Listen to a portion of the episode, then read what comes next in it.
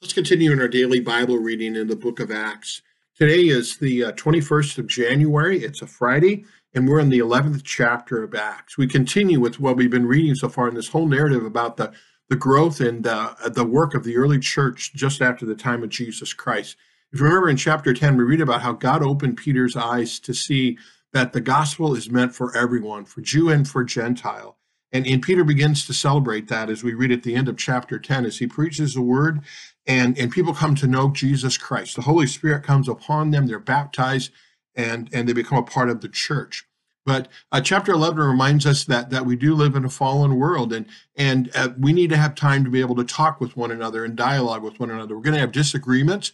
Um, we need to be informed with one another and we need to, to talk that over. And chapter 11 starts out with that because some confront Peter for what he did, some from the circumcision party. So those who who were uh, about the teachings of the Old Testament and thought that, that that meant that God had come only for a certain race of people.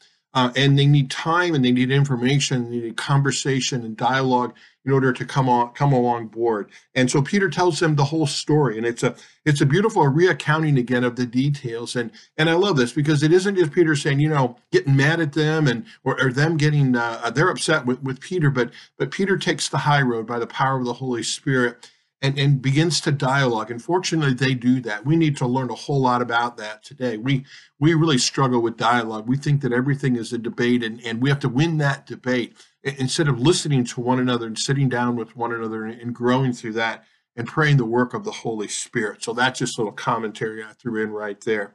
But I want you to notice as Peter describes what happened to him with Cornelius, the various ways that God speaks to his people notice in verse 5 it says peter says in a trance i saw a vision uh, in uh, verse 7 he describes a voice that said to him and our commentator or our, our translators or, or, the, the ones who wrote this uh, esv um, put those letters in red because peter says the next verse in verse 8 he says by no means lord peter refers to him as lord so that would be red letters words of jesus um, he refers in verse uh, 9 again about that voice god speaking to him uh, verse 12 says, And the Spirit told me.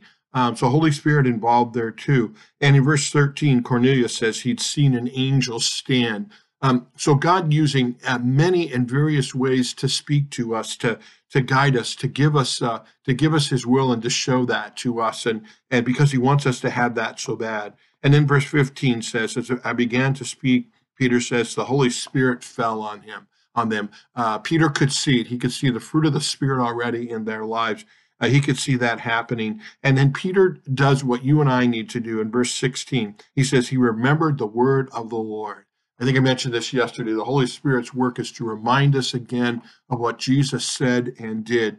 And that's why we need to be in the Word right now, that we can hear God speak to us uh, in this way too. Uh, the disciples didn't have the New Testament; they're living it out. You and I have that. We have the Word of God, uh, the four Gospels, and and the rest of the New Testament uh, that show us God's Word and and His will uh, and His work for us, and and uh, what He calls us to do too. So we need to need to hang on to that. And then verse 17 says, "What do we look for? if then God gave the same gift to them as He gave to us." When we believed in the Lord Jesus Christ, again, the focus is on is on Christ, and the message is about uh, is about Jesus Christ. And Peter says, "How can I stand in God's way?" At the end of verse 17, um, and what a great reminder to us too, as we see God working among us. Um, it, it, may be, it may seem controversial at first. We may have some struggles and and some questions that need to be answered, but in the end, let's don't stand in the way of God. And they celebrate the fact they glorify God uh, that all people, Gentiles included, were granted repentance that leads to life. Uh, repentance, turning back to God, that leads to life and eternal life. And then notice how God works through his church, even with the circumstances and the bad circumstances that were ha- happening. Verse 19 uh, reminds us that uh, even though it was a persecution after the time of Stephen, what it did is it just scattered the church out. Satan tries everything he can to try to thwart the work of the church. He thinks by killing Christians and by uh, uh, threatening them, that's going to stop them. No, it's just going to, God's going to use that to cause his church to spread out because that's what happened. It says um, they, uh, they traveled as far as Phoenicia, Cyprus, Antioch. And what were they doing? Speaking the word. Um, granted, uh, those were speaking the word, those people were just speaking the word to the Jews, but that wonderful gospel, but again, verse 20, uh, there were others who went out and were speaking among others, uh, other people, and so Gentiles were hearing the message of the gospel too. So reminding us again, that's what we're all about. We're out, all about speaking the word. We're not about uh, our, our, politics or what we want, or um, uh, but Christians are called to speak the word. And look at how God blessed that work. I count three times in verse 21, as well as in verse 24, and then in verse 26. A great many people, a great number of people believed. Why? Um, were added to the Lord uh, because of the work of the Holy Spirit speaking through his people.